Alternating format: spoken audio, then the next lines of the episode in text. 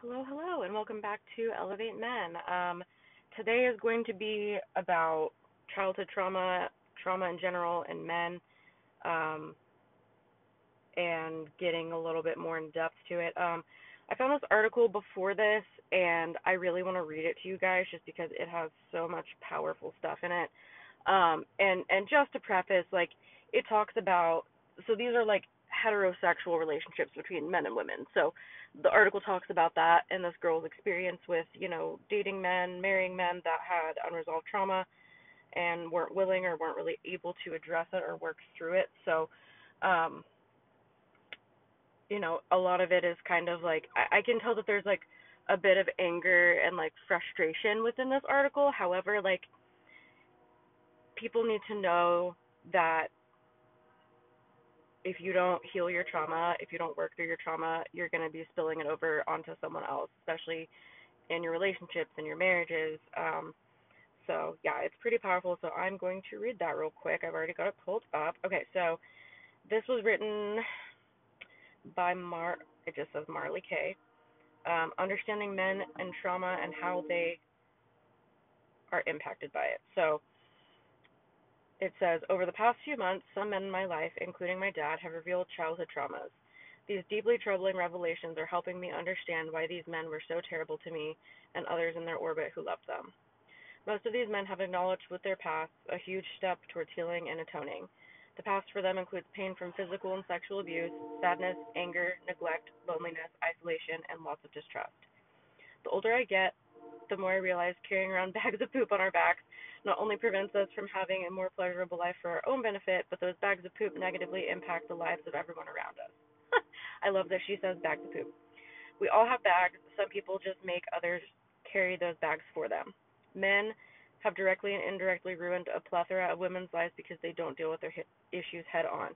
Um, that's a pretty harsh statement, but I mean, it's true. Um, and again, this is talking about heterosexual relationships not trans relationships, not uh, you know like not bisexual or gay relationships. So this is just heterosexual.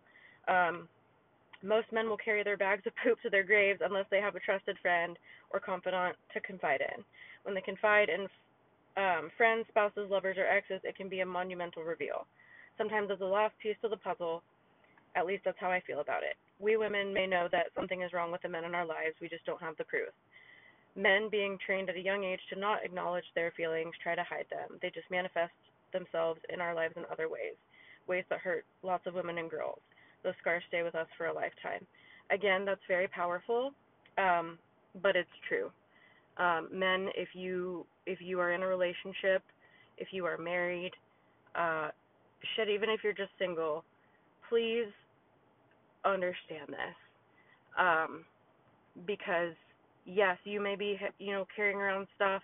Yes, you may not necessarily be like actively struggling with it or whatever, but you know, women, especially like with with the people that I've dated and with the person I'm with, I can tell when something is like wrong, right? Like a lot of women, we just we can tell when something's wrong. So, um, even if it's not said, even if it's not spoken, like we can still like a lot of the time feel that hurt from the other person, and it's frustrating because we can't do anything about it.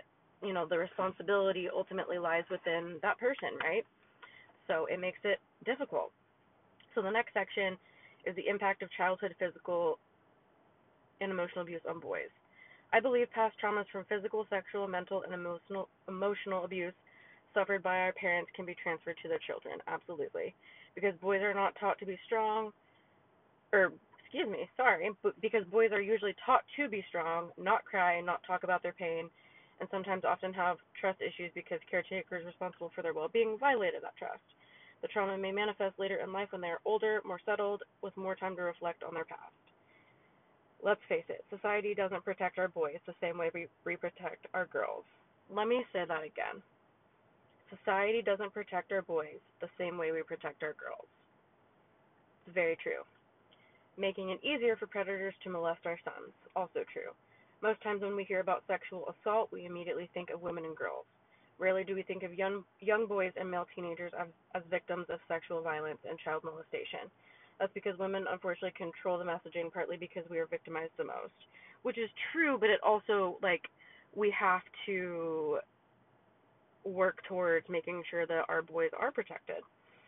I have dated men who told me their first sexual encounter was with an adult female babysitter or caretaker in middle school. One male acquaintance told me his first sexual encounter was with his female middle school teacher. Jesus. I was pretty floored hearing about the prevalence of childhood sexual abuse among young African American boys from men because it's so underreported. Uh, the author of this article is African American, just for context. The trauma from losing innocence and the lack of experience dealing with premature sexual activity is a lot for young men to comprehend alone. We often create our monsters by looking the other way or ignoring the subtle signs of childhood abuse and trauma. There are signs. There are always signs. Powerful. Very, very powerful. When we don't help boys deal with their childhood abuse issues as kids, they just manifest in other ways throughout adulthood. Absolutely.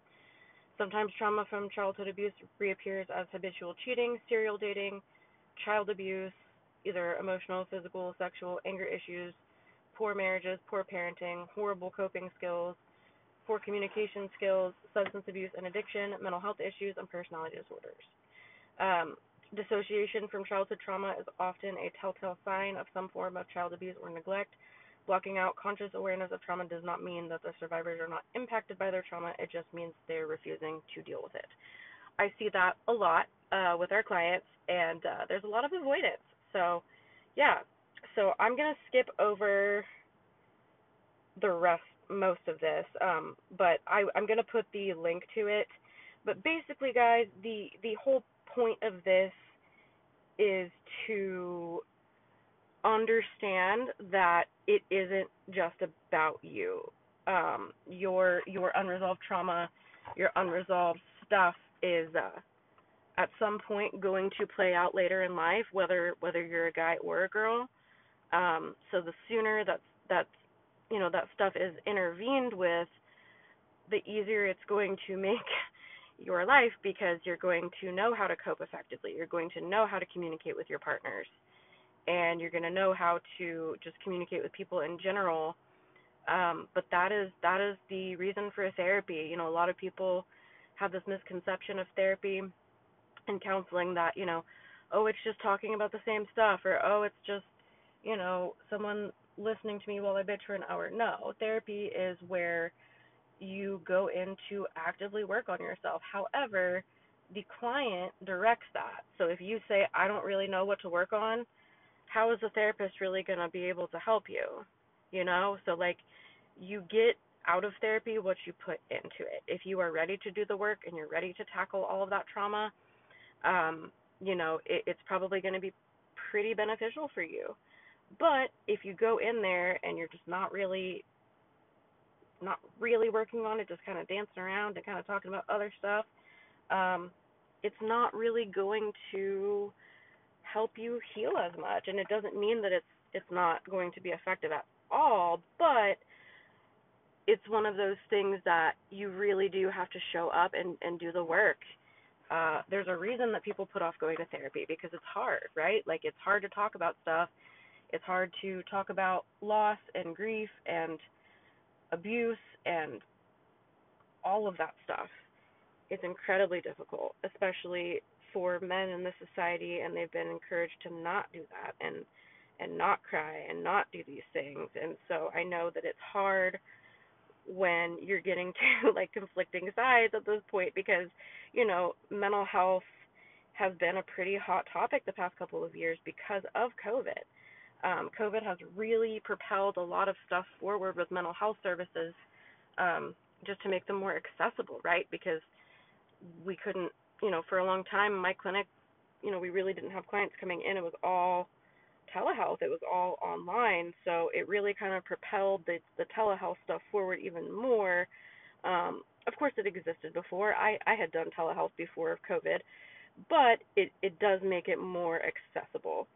Um, but then you get into insurance issues and all of that crap, so we're not even going to go there. But uh, yeah, so I really wanted to share that article just because it it's true. Um, it's true. We have a responsibility as people to to work through our trauma, especially as adults, right? Like obviously, your trauma, your abuse is not your fault. Um, please don't ever think that it is. The people that were supposed to protect you failed to do that, and that is not something that you um, need to carry. But it, it's I know that that's easier said than done. I know it's way way easier said than done. So, um, but when we talk about trauma, there's so many different things that it could mean. You know, emotional, physical, sexual, you name it. You know, um, so it's it's it's a lot and it affects everybody so differently. Some people are comfortable talking about it. Some people are not. Some people literally just like feel like they can't talk about it. Um, but again, at some point, it's going to manifest, as that article says. It, it does manifest. I have seen this play out with men before, um, and it really sucks because it's it's kind of just like this big barrier that's in the way, especially in relationships. And we you know, as as partners, we don't always know what to do because it's like you can't force someone to to talk about that stuff, but it is really really important to do that so that you can have a healthier relationship, so that you can like, you know, really start feeling happier and and not as weighed down because it's like if you carry all that stuff with you, it weighs you down, you know, like the bags of poop that was talked about in the article. Um, if you keep hearing jingling, it's because I'm in my car and my knees keep hitting my keys. Um, so it's a big deal, and you know, like the article said, it's it's so underreported, not even just amongst African American boys and men, but really all men and, and boys. It's just it's terrifying that this happens as often as it does, and I hate it. I absolutely hate it. The amount of kids that I saw come through whenever I worked in an inpatient place with kids that had a reactive attachment disorder, a lot of them were boys and a lot of them had severe trauma, sexual, emotional, physical, you name it, they had it. And uh I saw the effects of it play out, you know, right in front of my eyes. Um just with them and then, you know, I got into working with adults and it's like you can kind of see when someone might have some unresolved trauma, um, there's you know there's a lot of indicators, especially if someone is using and um, you know just kind of avoiding everything and just like numbing themselves. Like that's a pretty big sign.